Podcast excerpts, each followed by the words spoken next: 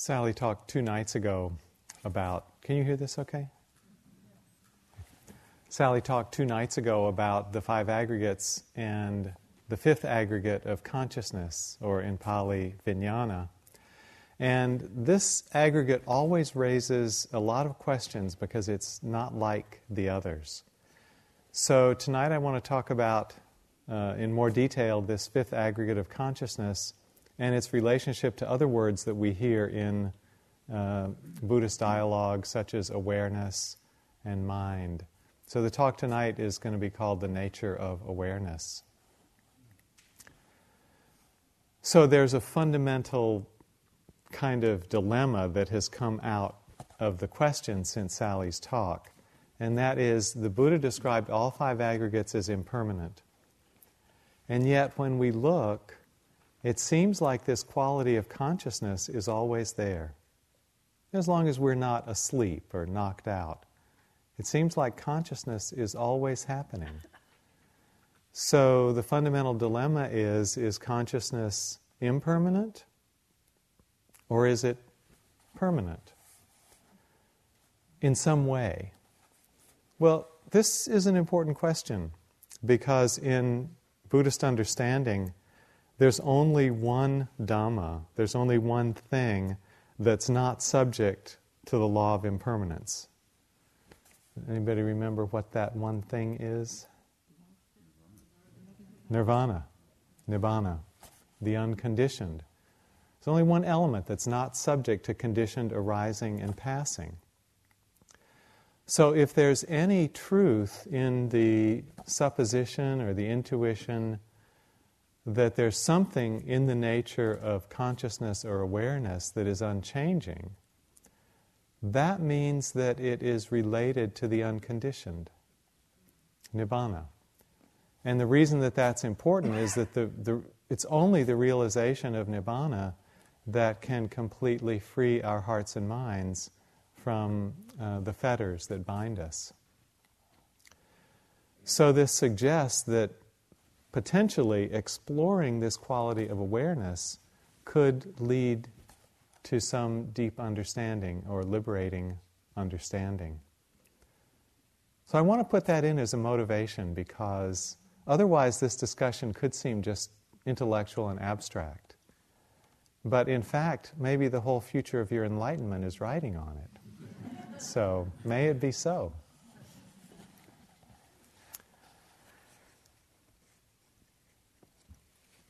Want to make one uh, disclaimer about the talk this evening. You probably know that after the Buddha became enlightened, he thought that maybe he wouldn't teach. And the way he put it was this Dhamma that I have discovered is, is profound, subtle, and hard to understand. And if I were to teach it and no one understood, that would be vexatious for me. So I can't say that the talk tonight will necessarily be profound or subtle, but it may be hard to understand. so I'd encourage you to be in a very receptive mode for this talk. And don't try to figure it out too hard. There will be some kind of pointings and indicators to experience. Let yourself ride those pointers and don't worry too much about all the intellectual stuff. Okay? We signed on for that? Okay. So let's begin. So, in order to clarify this topic, we'll come at it from a few different angles. I first want to go in a little more detail into this uh, question of consciousness that Sally introduced two nights ago, the fifth of the aggregates.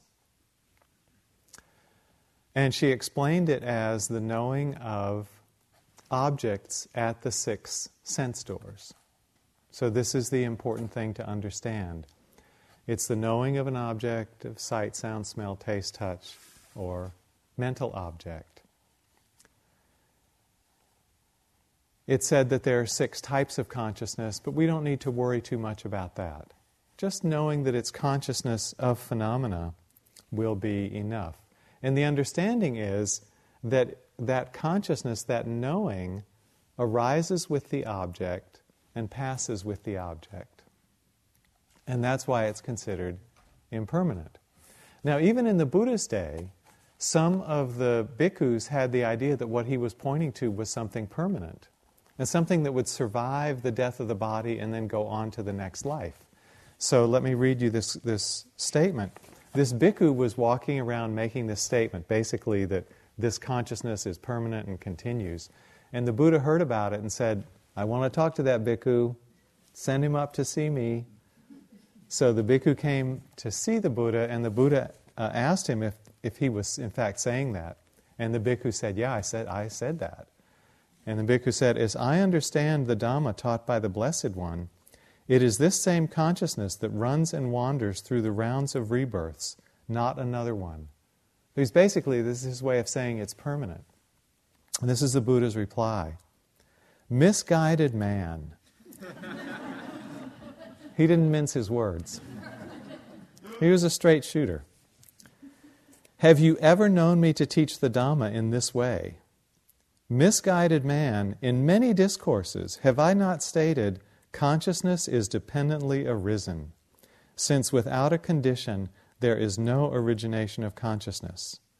But you, misguided man, have misrepresented us by your wrong grasp. And then the Buddha goes on to explain that consciousness is dependently arisen because it depends on the meeting of a working sense organ and a sensory object. In other words, the ear, if the ear is working and a sound arises, then there is hearing consciousness. But if the sense organ wasn't working, if the sound did not arise, there would be no hearing consciousness. So the Buddha explains it's dependently arisen, therefore it also passes away. Does this make sense? Okay, good. This is the fundamental understanding from the suttas, and uh, it's, it's unequivocal. If we were to say otherwise, the Buddha would say, misguided man or woman. So we can't really argue with this understanding of vijnana. This is orthodoxy, 2,500 year old canonical orthodoxy. So I want to pull in one other word at this point, and that is mindfulness. We've been talking about mindfulness a lot. We've described it many times as the knowing of our experience in the present moment. So if a sound happens, the consciousness reveals the sound, but mindfulness recognizes a rising phenomenon, sound, something like that. It knows hearing. So these two are different, right? They're very different properties. As long as you're awake, do you have any choice about being conscious or not? Can you turn your consciousness off? Can you say, you know, let me not hear, let me not feel body sensations? No. So consciousness is, although it's dependently arisen, it's pretty much on automatic pilot. Can you choose to be unmindful? Or are there times when you are unmindful? Yeah, rather regrettably. So, mindfulness requires an, an active, I won't say effort on our part, but some intention or volition. It takes a little bit of work for us to be mindfulness. Consciousness happens all on its own. The sound arises, we know it. But mindfulness takes a little bit of work in order for it to be there. Now, what about this word awareness? Where does that fit? Mindfulness and consciousness are very central to the Buddha's teachings. Consciousness is the fifth of the five aggregates, sort of describing this mind body operation. Mindfulness is a critical factor in the Eightfold Path. The Pali word is sati. What about this word awareness? Does anybody know a Pali term for awareness? Going once, going twice? There is none. The Buddha never used another word that we need to translate by awareness. So, what has happened is through the years of Buddha Dharma being translated into English, different people have used this word to mean different things. And that's why it's kind of a confusing word, especially in the context of the suttas, of the original Pali teachings. There's no word that corresponds to it. Carol has used it and used it to mean mindfulness. This is the way uh, Sayadaw U Tejaniya uses it.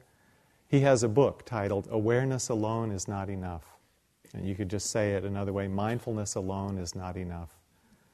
And the implication is that what's needed is wisdom accompanying mindfulness or accompanying awareness. But other, other teachers might use it to mean consciousness.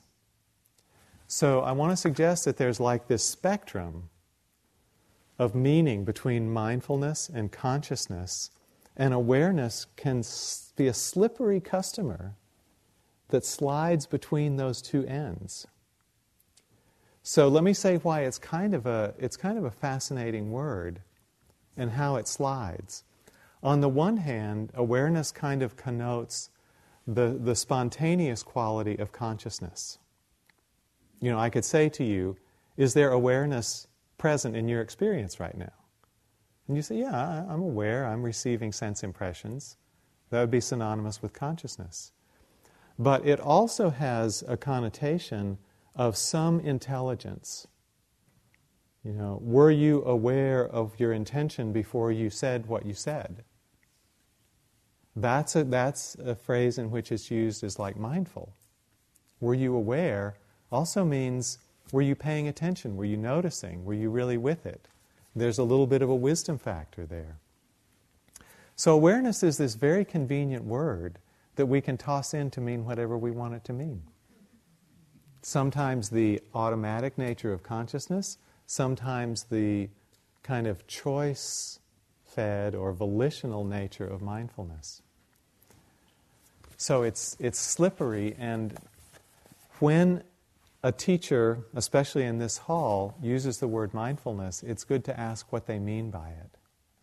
Now, in some other traditions, like some Tibetan traditions, they use it more consistently and aligned with their Tibetan vocabulary and understanding. It may have a more precise meaning. But as we use it, it's a little bit um, floppy. So tonight, I want to use it more or less synonymous with consciousness. Sorry? You just said my, the word mindfulness, but you meant awareness. awareness right? I want to use awareness as synonymous with consciousness. Thank you. So, for instance, let me just invite you into a meditative state. You don't have to close your eyes. But just, if this was a meditation instruction, think how this would feel. Allow your mind to become like a big empty sky. And notice that all the appearances simply come and go within the vast space of awareness. Okay? Have you heard an instruction like this before? Yeah.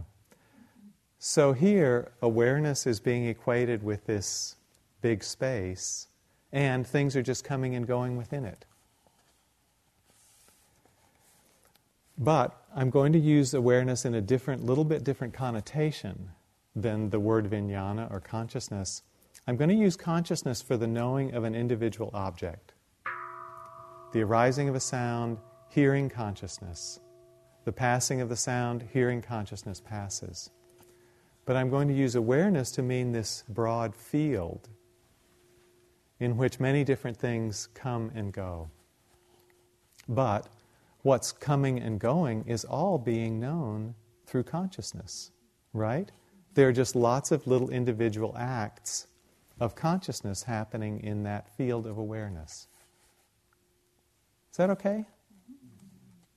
Okay.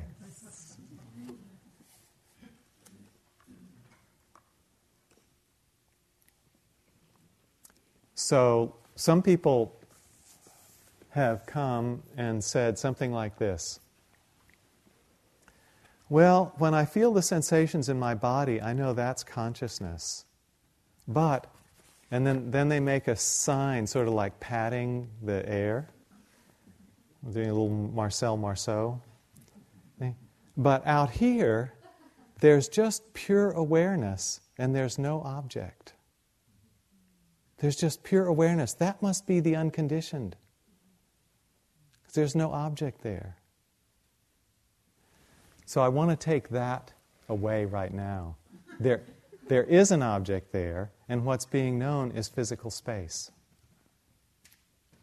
Partly when you rest in this vast space of awareness, what is giving it that spacious feeling is physical space. When you hear a sound, it's at some distance from you. And that sense of some distance is, is built on physical space. So when people are sort of sensing that physical space, it feels like they're not knowing anything, but in fact, you're knowing physical space. So I want to I want to say also that just as consciousness always has an object, the same is true for awareness the way I'm using it. Awareness always has an object. So it doesn't exist on its own. Even though it's this vast field, we don't experience it empty of phenomena. We experience it with different kinds of phenomena. And of course, they change. But there's always something being known. There is no such thing as awareness without something being known in our normal experience.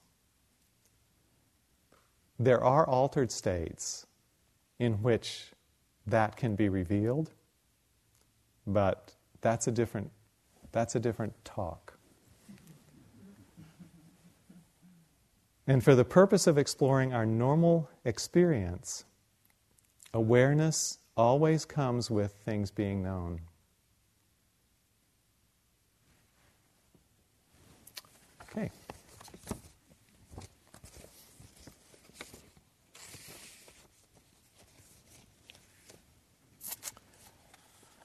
So, we're going to explore a little bit the nature of this awareness, this human awareness that we have, and every sentient being has. To be a sentient being is to have awareness like this. As we um, look into this awareness, can you, can you grab a hold of it? If I ask you to find your awareness, can you kind of locate it and then show it to me?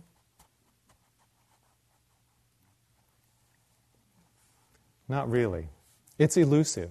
You know, just like this fifth aggregate, vijnana is elusive, awareness is elusive in the exact same way. The reason is consciousness, we'll go back to consciousness for a minute because it's simpler. Consciousness is not an object.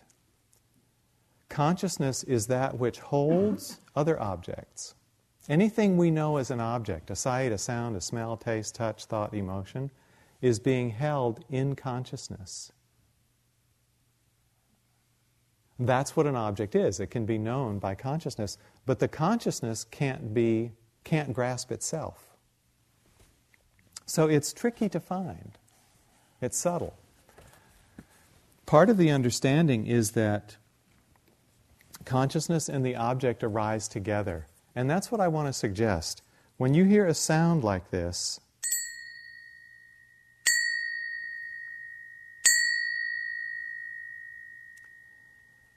There's only one experience happening.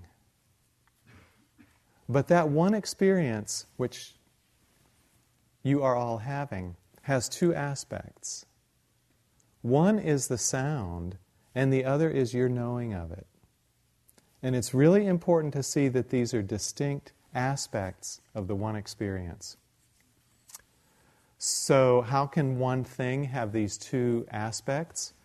Okay, if you look at this circular bell, I could ask you is it round or is it gold? It's indistinguishable, isn't it? There's only one object here, but you can look at it either in its roundness or you can look at it in its goldness. It's the same with any sense experience. You can look at it in its physical aspect of sound, that's in the first aggregate of rupa, or you can look at it in the fifth aggregate of vijnana, which is your knowing of it. So, awareness, the same thing. There's a thing being known, and then there's this knowing that, that we do. So, awareness is subtle. It's uh, just consciousness, we're using them synonymously. It's hard to grasp because it's not an object, but we know it's there. Ajahn Chah was talking about how this factor of awareness is hard to get a hold of, and he said it's like you're riding a horse and you're going, Where's the horse?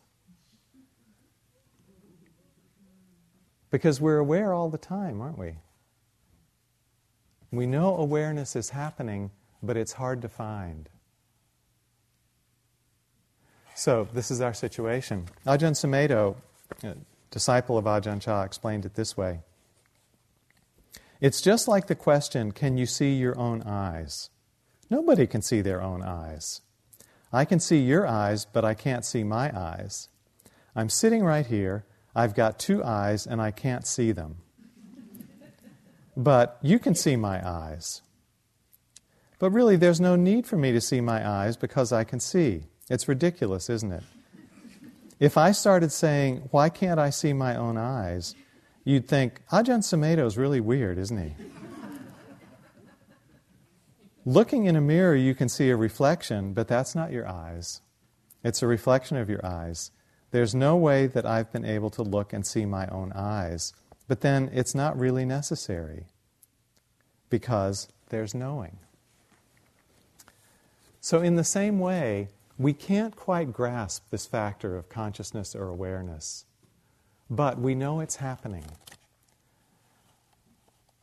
Wei Wu Wei was a British student of Zen who wrote in these pithy, mysterious, short ep- epigraphs. And he put it this way what we are looking for is what is looking. So it's tricky. It's tricky.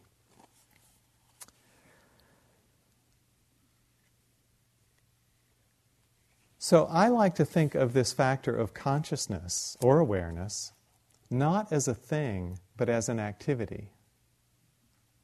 Knowing is a verb, isn't it? So it's something that's happening. Consciousness is a happening, it's not a thing. It's a doing, it's a function. Something in us has the function of revealing or illuminating our experience. A sight goes by, consciousness reveals that. It reveals the world to us. It lights up, it illuminates all the events of our experience. So there's an activity that is the knowing. So then the interesting question is what's doing the knowing?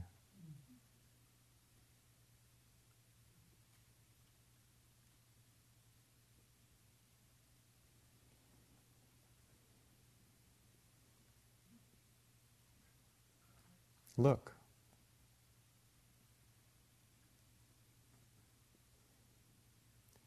The activity is happening, knowing is happening. Objects are being known. By what? If there's an activity, there must be an agent.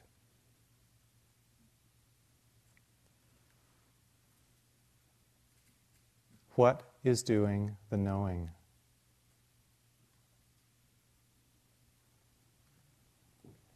What I want to suggest is that consciousness comes and goes. So awareness of things comes and goes. But that which is knowing does not come and go.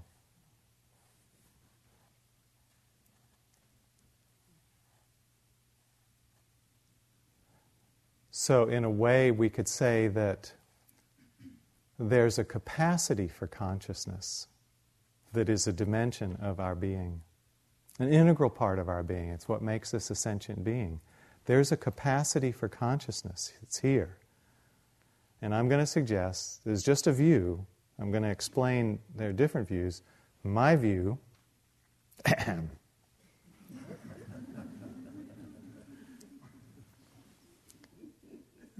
is that that capacity for consciousness does not come and go. Sorry? So it's unconditioned? Yes. That capacity for consciousness is unconditioned. This is just a view. I'm going to give you the opposite the opposition's view later. But this is our hypothesis.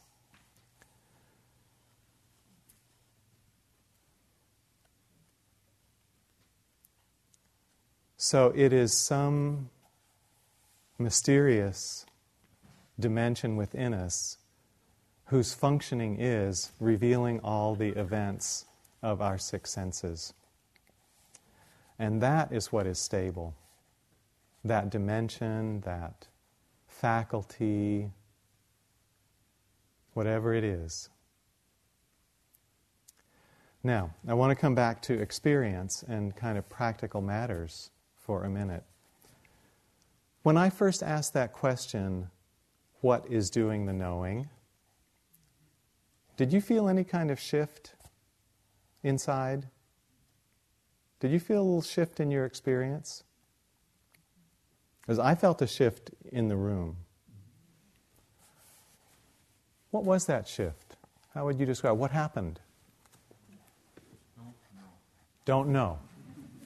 So, this is one very common reaction.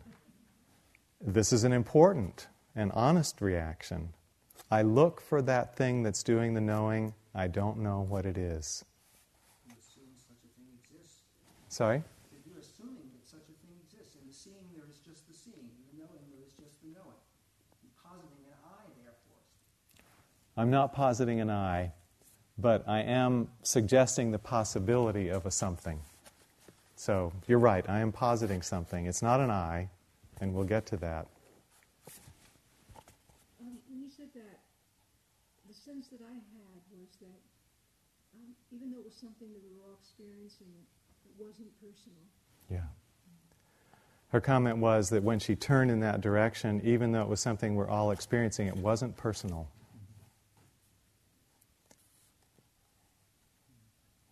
Anybody else? Because there, there could be a number of things that happen in that moment of shift when you look. You're referring to the chitta? Uh, in that direction. The question is, am I referring to the chitta? It's in that direction. Yeah. So, did anybody feel uh, stopping? A kind of stopping of thought or conceptualization? Anybody feel a widening? Anybody feel a heightening of interest? A sense of investigation? So, from the point of view of, let's just say, skillful means in meditation practice, this kind of turning, whether there's something there or not, maybe I'm positing something that doesn't really have any reality, but this turning opens us up in kind of new, interesting, and mysterious ways. It opens us to something that may be transpersonal, that brings a level of interest and stillness and openness. So, as a meditation technique, could be very useful.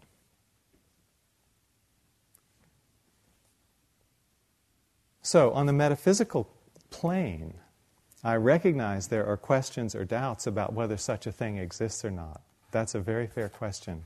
So let me kind of address this from the Buddhist tradition. This question of whether such a thing is or not has been, in my, in my opinion, the primary fault line in Buddhist philosophy for at least 2,000 years. So there are a lot of schools on one side of the question who say, yeah, there is something there, And there are a lot of schools on the other side of the question who say there is not something there. In particular, Orthodox Theravadins, sort of strict followers of the Pali lineage, such as followers of the Visuddhimagga and most of the teachers in Burma, will answer the question no. There's nothing real there. Later in the Mahayana, followers of Nagarjuna, who was a great philosopher in Buddhism around 100 AD, also say no. Nothing there. But on the other side, if you want to, you know, if we want to have a football match, okay, there's one team.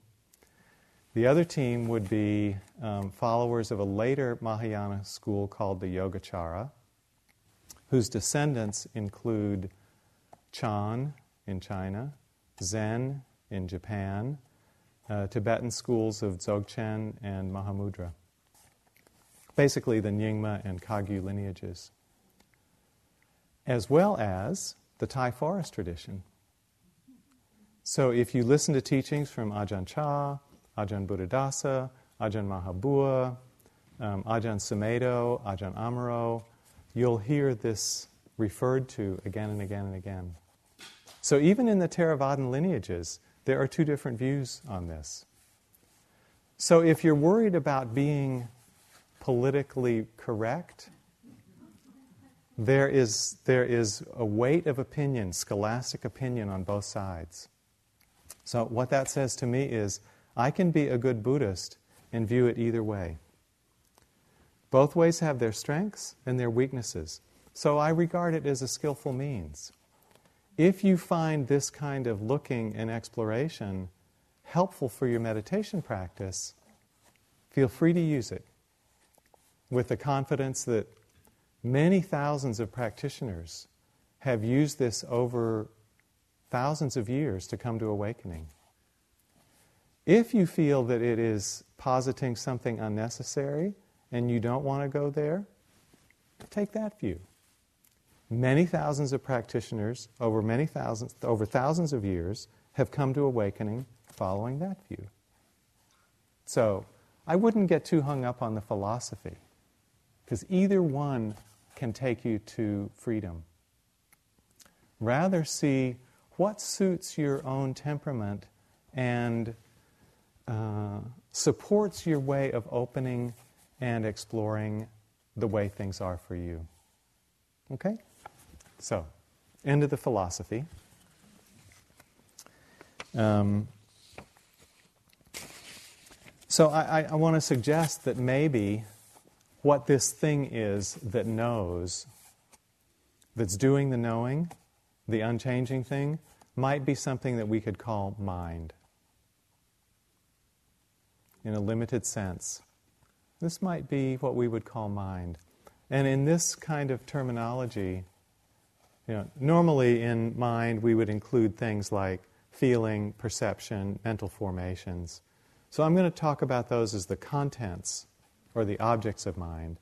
And I want to focus on this um, faculty that knows. So, for the purposes just of this talk, I'm going to call that which knows, this agent that's doing the knowing, I'm going to call that mind. And then I want to explore a little bit what this thing we call mind might be like.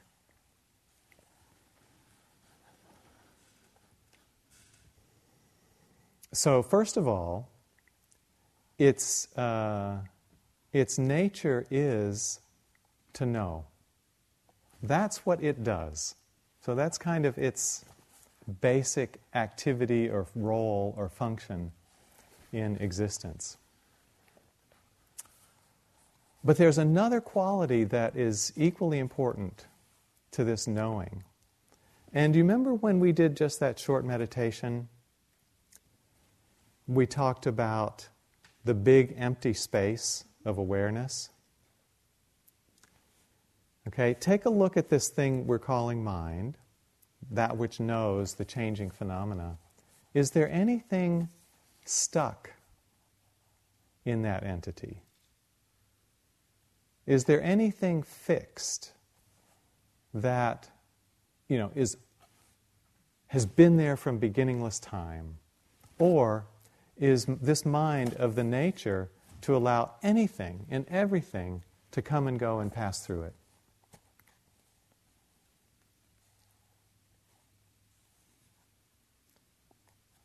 Can this mind allow any and all changing phenomena to come and go? Yeah. So, in that sense, I would say in itself, it's empty. It doesn't have anything that's crowding it up or taking it up or filling its space. Because everything that's in it is of the nature of arising and passing. So we say its essence is emptiness. In this vast space of mind, nothing is fixed. So it's originally or by, by essence empty. Is that okay? Now, there's another way to, to get to this condition of emptiness. When you looked for mind, that which knows, could you find it? Come up with anything substantial? Did you find, you know, it had a personality and, you know, red hair and was up in one corner of the ceiling? Or could you locate it anywhere? No. So this not finding is actually significant also.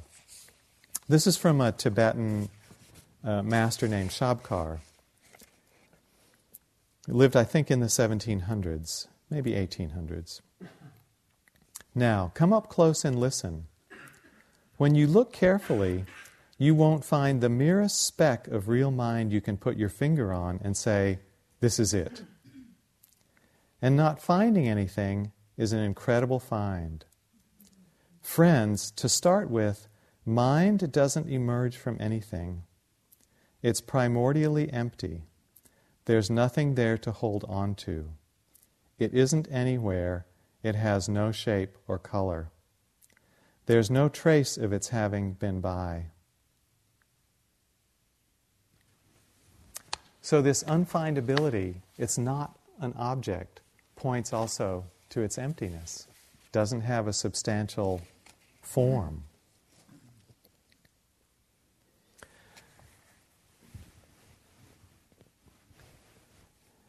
when we consider this thing we're calling mind, these two factors always go together. Can't be separated. The emptiness and the awareness. It's always empty, but it's always revealing things. So we say this is the nature of our mind. This is the basic nature this union of emptiness and awareness. Ajahn Buddhadasa, again from the Thai forest tradition, said, We really should call this mind emptiness, but because of its awareness, we call it mind. So I hope you see how those two things are together. Now, how can we make this a meditation practice? this kind of turning to look at what was doing the knowing can become a meditation practice for us. How can we use it in that way? So, the basic sense is that we work with what we've got, which is the awareness. Now, awareness is usually directed outwards, you know, especially in our daily life. We're always kind of keeping an eye on people and places and things and our own body. Even the body can seem outward in this sense thoughts, emotions, all the things that are going on around. So, awareness is going out. What would happen if we took that awareness and turned it back on itself?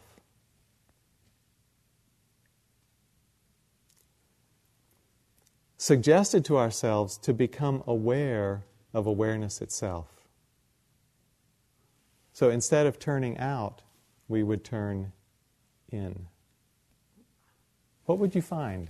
What do you find if you do that? Do you get any kind of shift?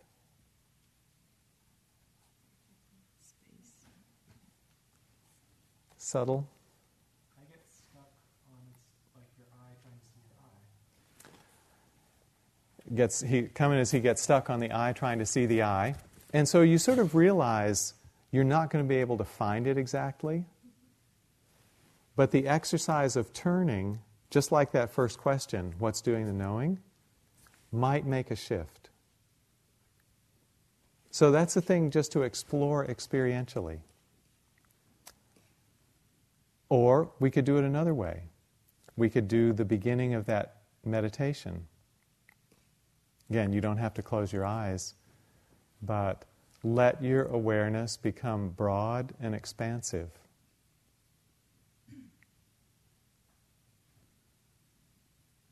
Within that space, everything arises and passes. Put your attention on that vast space of awareness.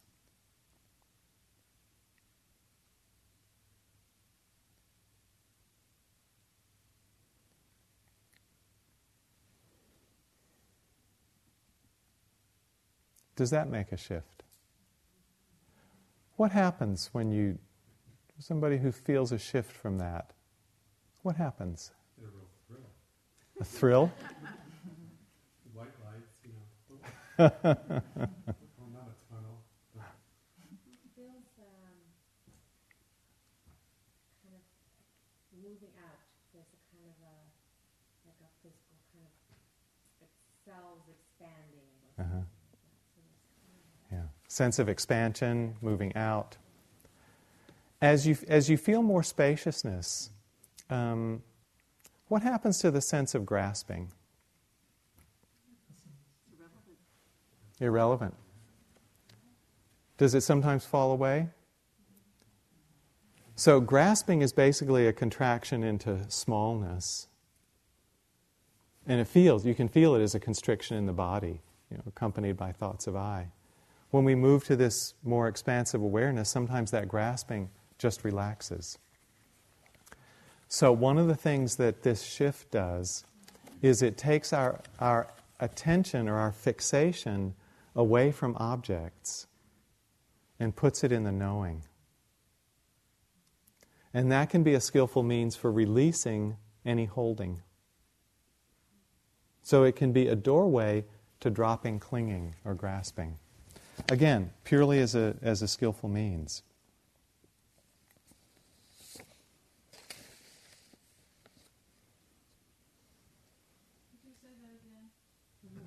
Sorry? The last part. When, the, when normally our attention is on the objects, and we often relate to them out of clinging or grasping, and it creates a constriction of the small I. When we move the attention to the vastness of awareness, then we often take the emphasis off that fixation. We move away from the fixation on the objects, and in that moving away, the grasping can release.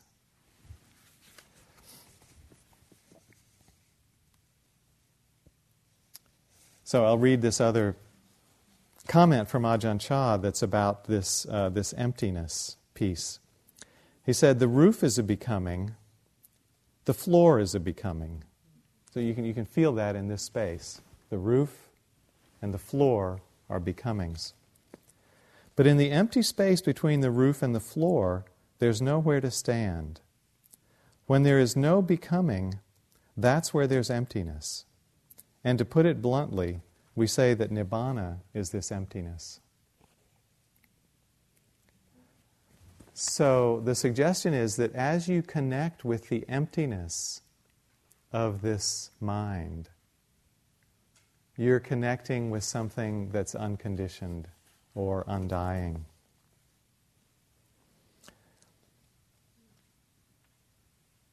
And one of the ways that you can think of it as being undying is it's always available.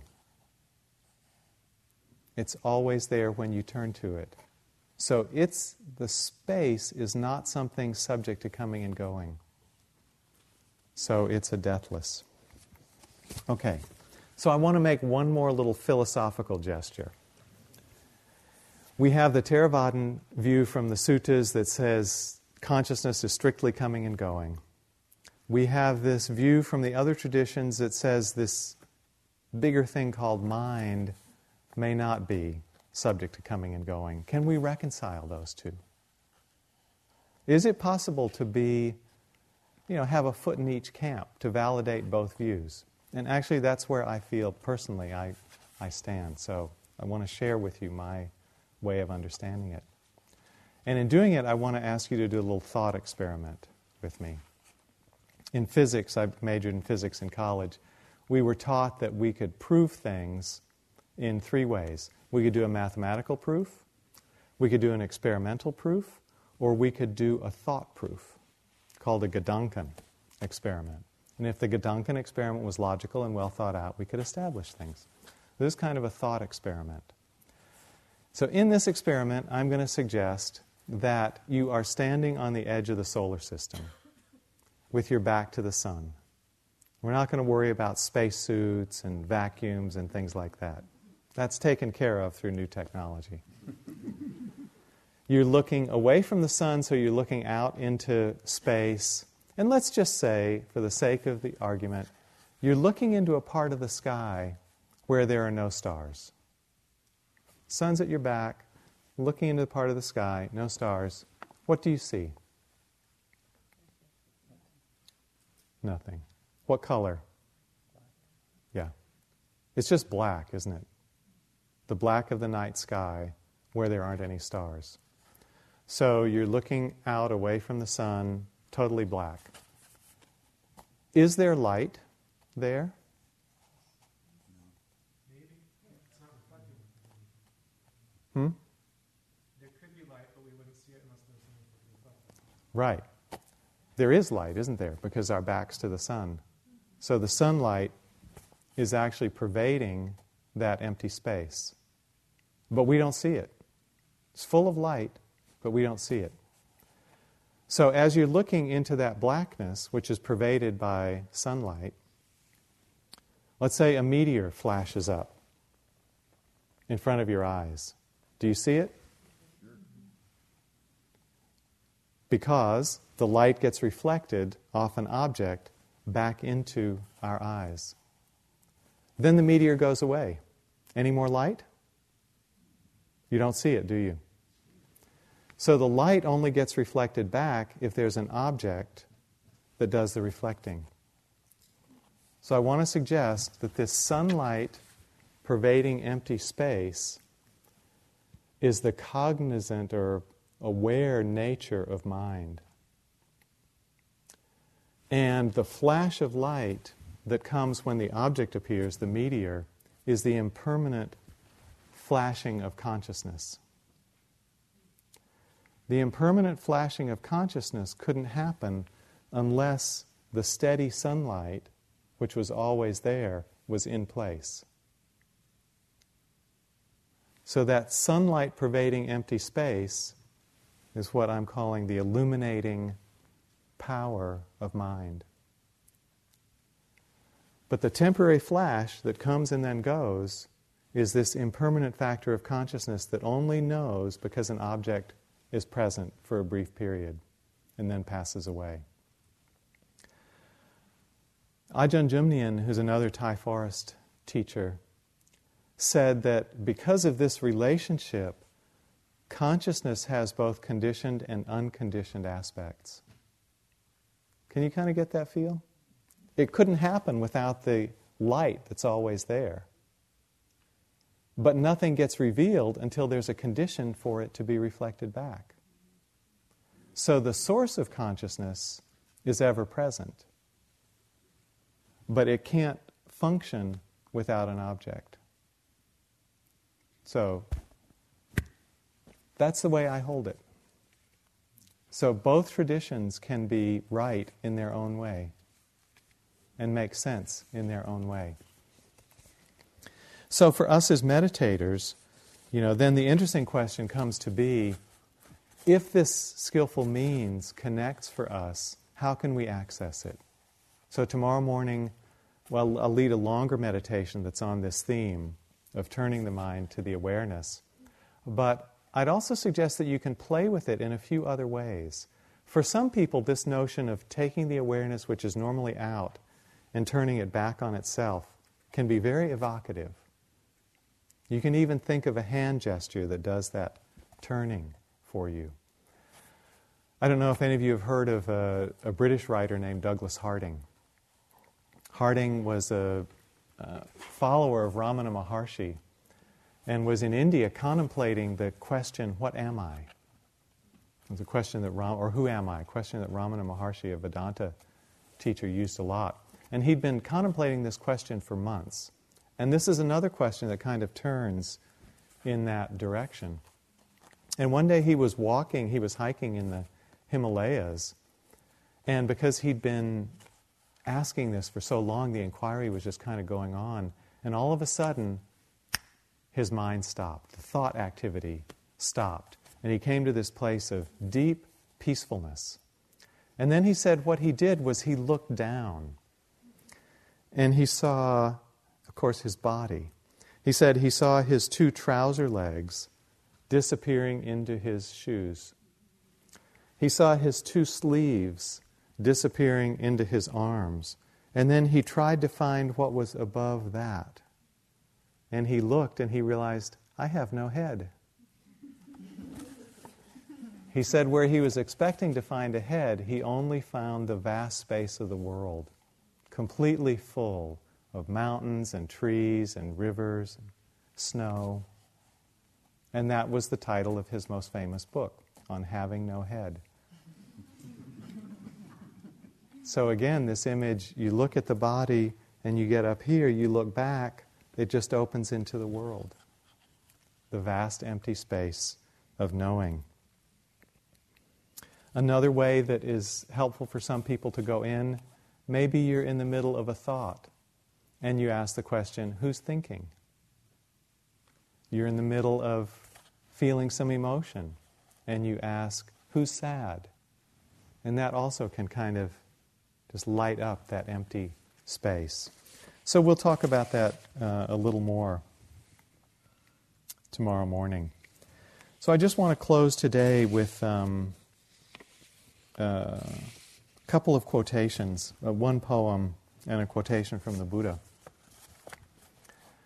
A lot of the a lot of the maturing of Dharma practice is coming to integrate this understanding of our nature as being empty and aware, with the understanding that we're a human being in a separate body and responsible for our actions.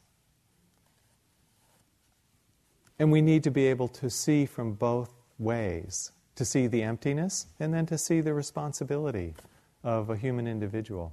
So, this is Rumi's discussion of that uh, investigation. Live in the nowhere that you came from, even though you have an address here. That's why you see things in two ways. You have eyes that see from that nowhere, and eyes that judge distances, how high and how low. You own two shops, and you run back and forth. Try to close the one that's a fearful trap, getting always smaller. Checkmate this way, checkmate that. Keep open the shop where you're not selling fish hooks anymore. You are the free swimming fish. And then I'll close with a quotation from the Buddha on the nature of the unconditioned. One who is dependent has wavering. One who is independent has no wavering. There being no wavering, there is calm. There being calm, there is no desire. There being no desire, there is no coming or going. There being no coming or going, there is no passing away or arising.